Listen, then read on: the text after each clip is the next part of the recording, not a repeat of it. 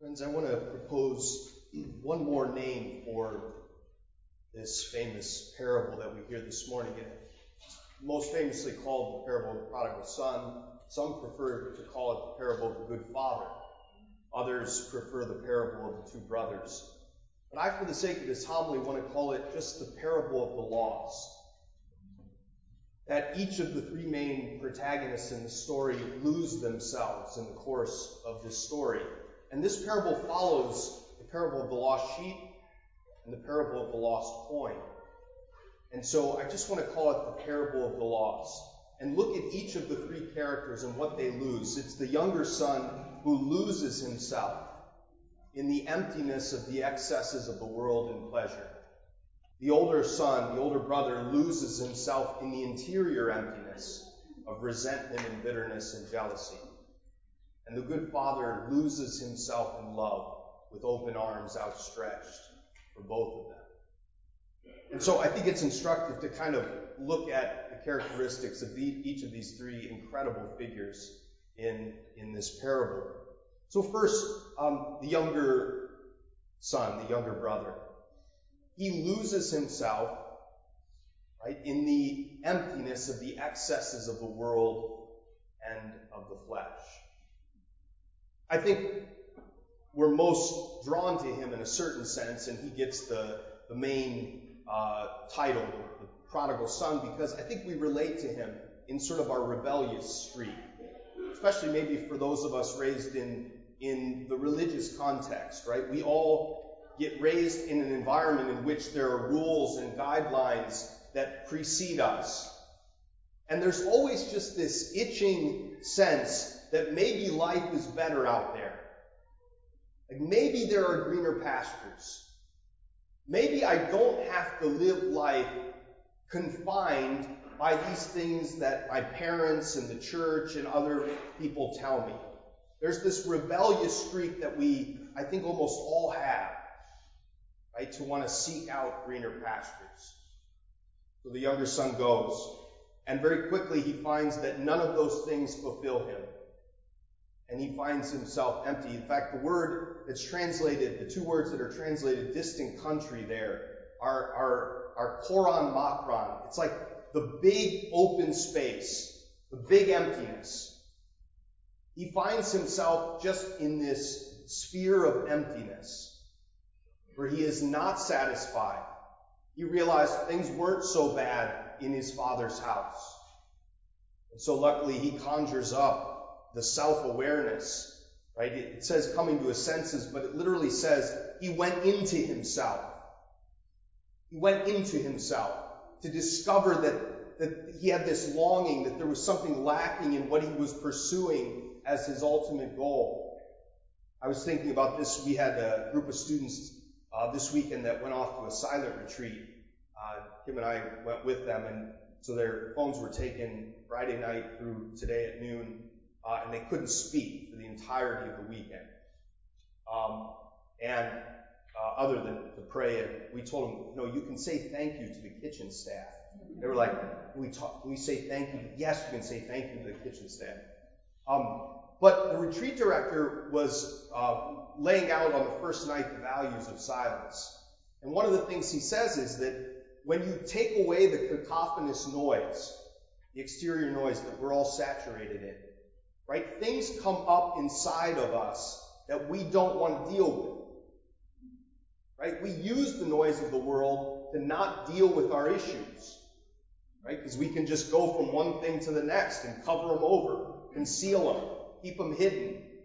And part of the value of silence, of going into yourself, and of dealing just with God in the recesses of the human soul is that things are uncovered.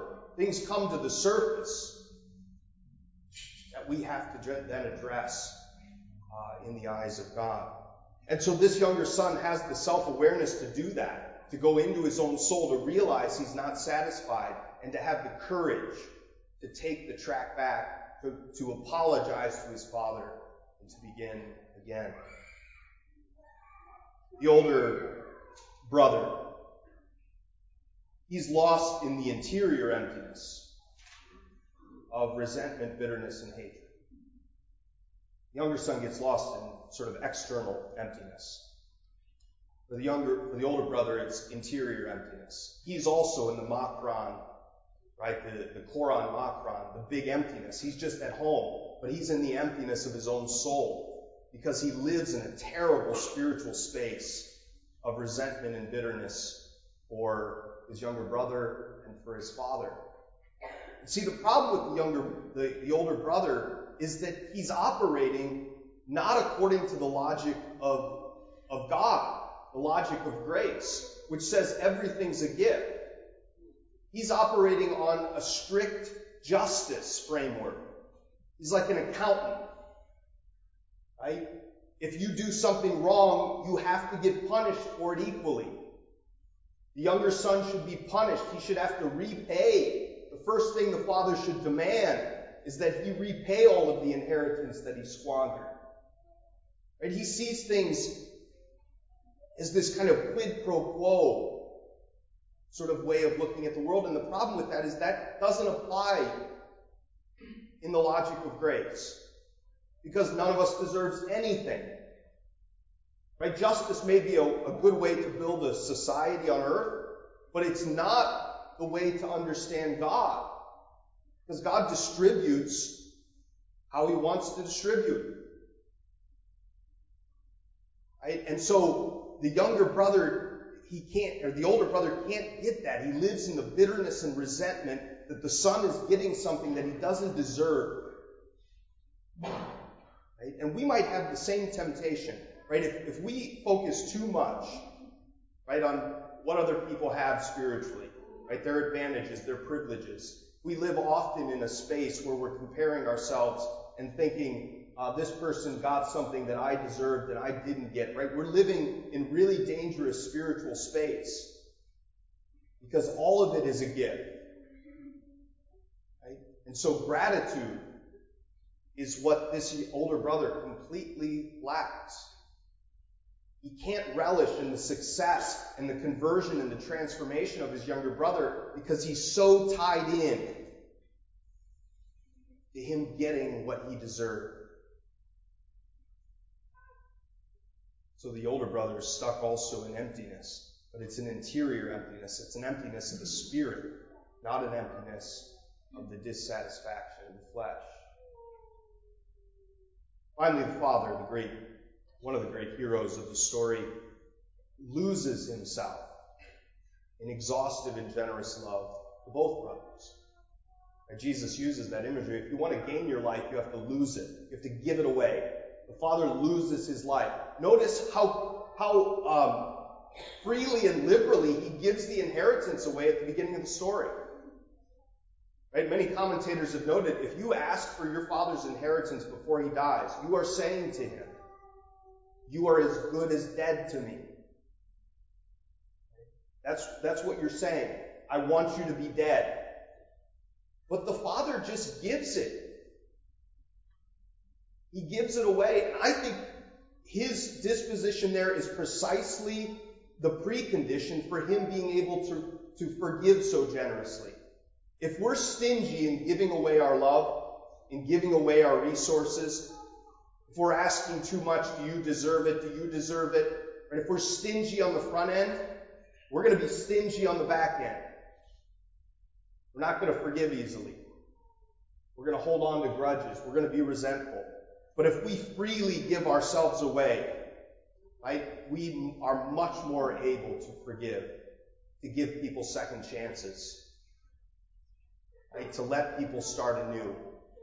We're stingy with our love. It's going to manifest in all different. I love, I love the image that he actually goes out of the house to greet the brother, the older brother, when he hears he's outside. Because you know what I would have done?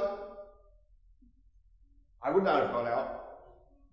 I would have said, forget you. He's out there pouting. Forget him.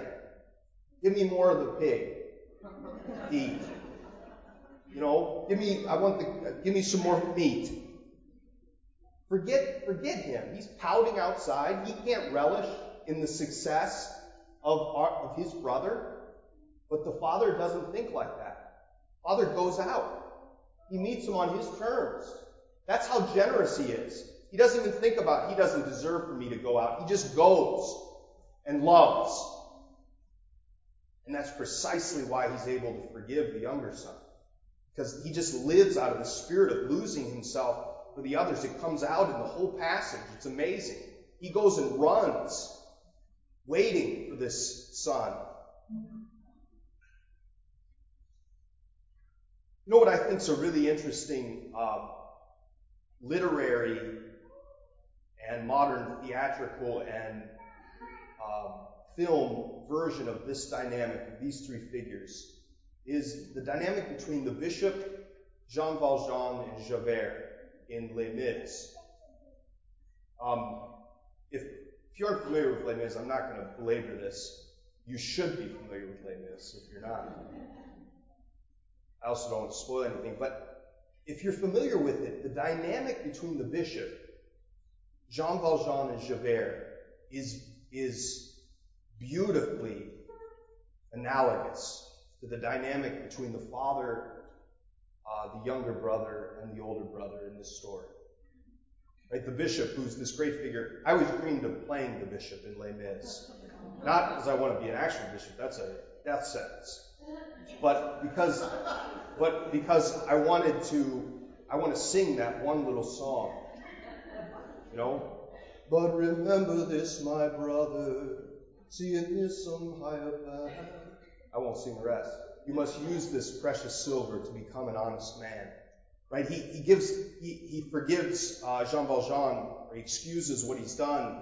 Um, uh, and then that, that transforms Jean Valjean right? That, that's his like transformative, redemptive moment when he's forgiven for something he doesn't deserve.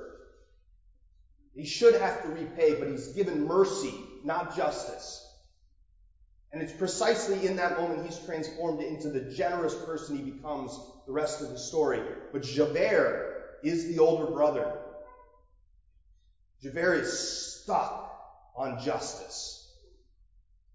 He wants Jean Valjean to pay and to be, to be revealed for who he is, to pay for what he's done. And that interior emptiness in Javert leads him, as you know if you've seen it, to a really dark place. I said what he did last night, and someone said, You spoiled the whole thing. I haven't seen Les Mis. I won't say what he did, but it leads him to a very dark place, as you know. You've seen it. I love that dynamic of the Bishop Jean Valjean and Javert as the dynamic of this, of this parable. Friends, we're uh, half, little halfway past Lent. That's why I'm wearing rose today. It's festive. We're, there's a light at the end of the tunnel. And this parable also sheds light on what we focus on during Lent. Right? The role of fasting of the senses and of the pleasure appetite is meant to help us to avoid the younger brother's rebellion. It's to make sure that we don't mistake the pleasures of this world for our ultimate fulfillment. Why we embark on fasting of food and technology and things of this nature. We don't mistake uh, the things of this world and the flesh as our ultimate good. We're also supposed to fast and, and give alms to fight the younger brother's problems, the older brother's problems. Right? If we're fasting but not working on forgiving our neighbor, well, that's a waste. A waste. The interior emptiness of the spirit, right, where we're letting ourselves wallow in self-pity and resentment and a lack of forgiveness and hatred, that is we, that Lent, we're supposed to be working on that, that interior emptiness of the spirit through fasting of, of a different sort and through almsgiving. Mm-hmm. We're supposed to be combating the temptations of the older brother. And we're supposed to be meditating on the love of the Father and becoming, meditating on the love of the Father as manifest in this parable and, and, med, and, and living. Right? The, the outstretched arms of the Father running to his Son become here in a few weeks on Good Friday the outstretched arms of the cross. That's how the Father approaches us when we turn our lives around and come toward Him. He always approaches us with the open arms of the running Father and the open arms of the cross. That's what we meditate on, and that's what we seek to become. My guess is we have a little bit of all three characters in us in this parable. I hope you've been like the Father at some point. Many of us have been like the younger son. And I think many of us, probably all of us, have also been like the oldest son. The goal is to be more like the Father, more like the younger son in that we constantly turn around and turn back and run to the Father, less like the older brother who hangs on to grudges and resentments and hatred. We don't know where his story ends. I like to think he got over it, but who knows? And more like the Father, who meditating on the open arms of Jesus on the cross, the open arms running to out to meet sinners, that we become that for others. That we live that way also for other people. So friends, let's reflect on uh, this parable today, maybe from a new perspective, the parable of the lost. Younger son who loses himself, but then finds himself, right, in running back the father. The older son who loses himself, and we're not sure if he finds himself. And then the father who loses himself precisely by allowing others to find themselves in him. And let's seek wherever we find ourselves and see ourselves in this parable that we will run toward the embrace